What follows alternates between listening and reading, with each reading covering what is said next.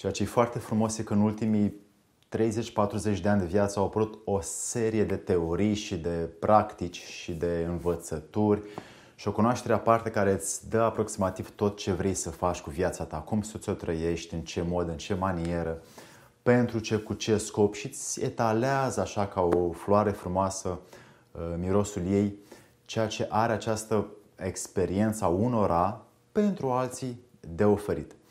Ca să intrăm în subiect și ca să facem din viața ta un loc din care poți să scoți mai mult, ceea ce eu am verificat și am testat și am practicat și mai departe îmi aduc acest aport în viața ta, te las să cunoaștem câteva din lucrurile care merită să le iei în seamă și să le să vezi dacă îți pot fi ție utile mai departe în viitorul tău apropiat, cât și în prezentul moment în care îți trăiești viața. Să-i dăm drumul!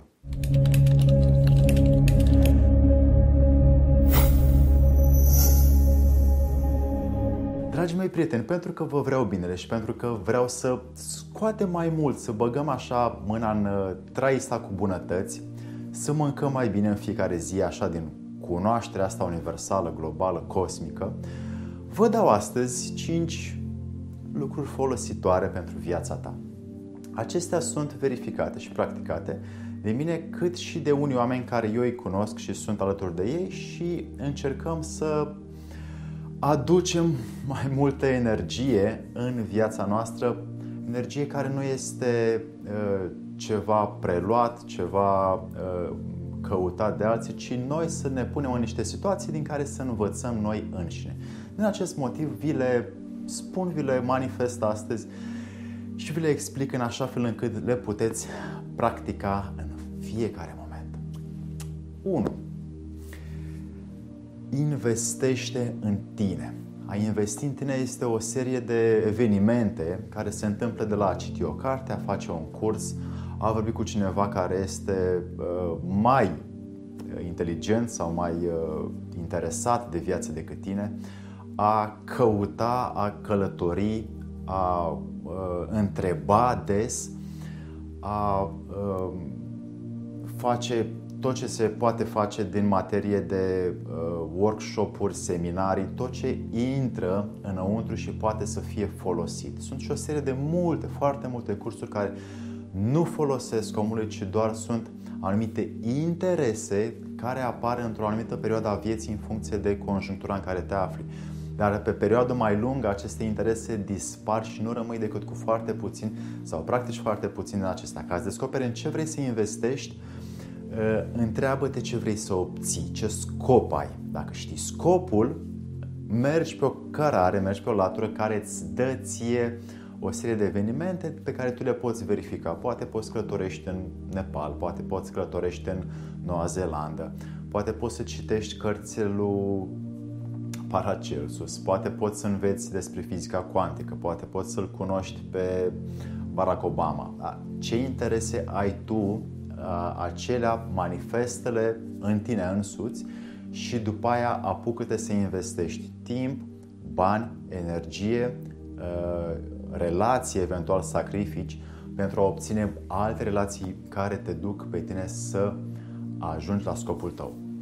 2 caută situațiile dificile.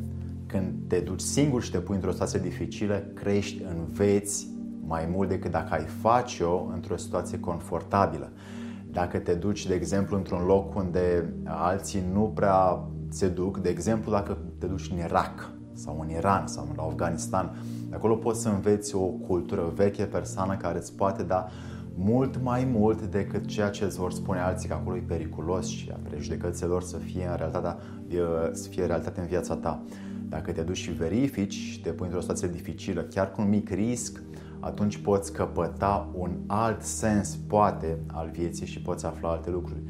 Uh, un alt exemplu, atunci când cineva nu vrea să ia cuvântul la un eveniment, la un uh, workshop, la un curs, toți tac când te întreabă uh, profesorul, cine vrea să vorbească despre asta și nimeni nu vorbește, ridică tu mâna, pune-te în situație dificilă de a te poate face de rușine aparent sau a câștiga ceva experimentând și uh, absorbind și învățând mai repede din acea relație pe care, din acea întrebare pe care uh, profesorul a pus-o. Așadar, orice situație dificilă te aduce mai repede, mai repede în context și înveți rapid, fără să mai stai ani, zeci de ani, doar în situațiile confortabile în care îți fac ție plăcere și să uh, trăiești cu ele. băgând în situațiile dificile, mie, așa am observat eu la mine, că este cea mai rapidă, eficientă uh, metodă de a te uh, a relaționa mai mult cu tine, a relaționa cu ceilalți, a te cunoaște pe tine, a investi în tine și a te dezvolta și a fi mai eficient cu tine însuți. 3.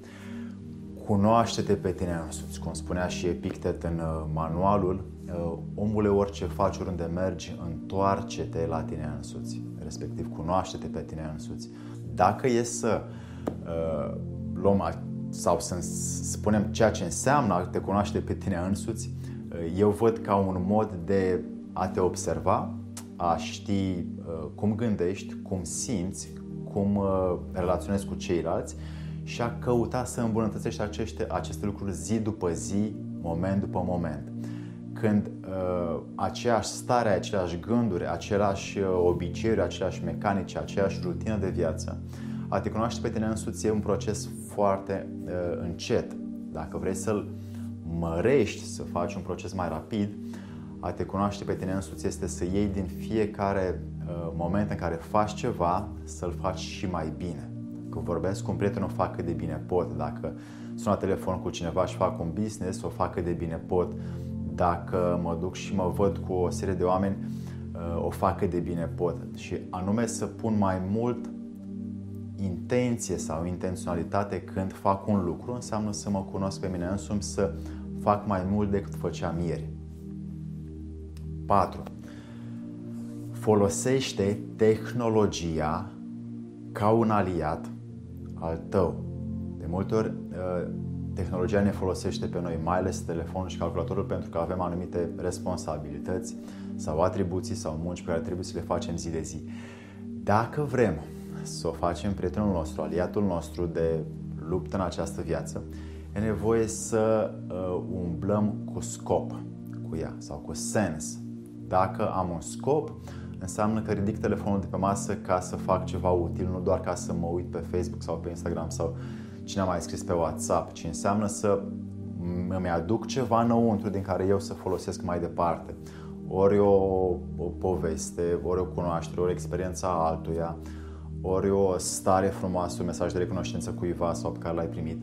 Și tot așa, dacă urmărești aceste scopuri sau interese, îți poți face tehnologie un aliat în viață, la fel și cu e-mailul, calculatorul și tot ceea ce folosești. Caută să-l folosești doar ca pe un uh, scop din care obții, să spun, bani și cu banii uh, îi reinvestești la loc în cunoașterea pentru tine însuți și te dezvolți uh, mai repede.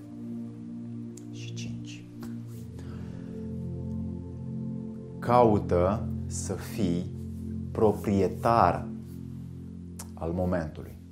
Ca să faci asta, îți dau doar două lucruri care te pot ajuta așa în primă fază. Unul este să, când orice eveniment nou sau neplăcut ai, să te oprești 2-3 secunde înainte să reacționezi, să, uh, să mă apuc să-l rezolv. Da? Dacă te oprești 2-3 secunde, te observi și vezi cu ce poți veni uh, mai uh, direct, mai sincer, mai pur, mai curat, mai uh, eficient. Dacă te duci repede în ceva, o să o faci cum ai făcut-o și ieri, cum ai făcut-o și acum un an sau acum 15 ani. Dacă aștepți un pic, o să vezi un alt, un alt soi de energie care apare în tine și care poți relaționa cu evenimentul neplăcut mai ușor și îl poți rezolva mai repede, fără să trebuiască să te enervezi sau să fii într-o oarecare suferință.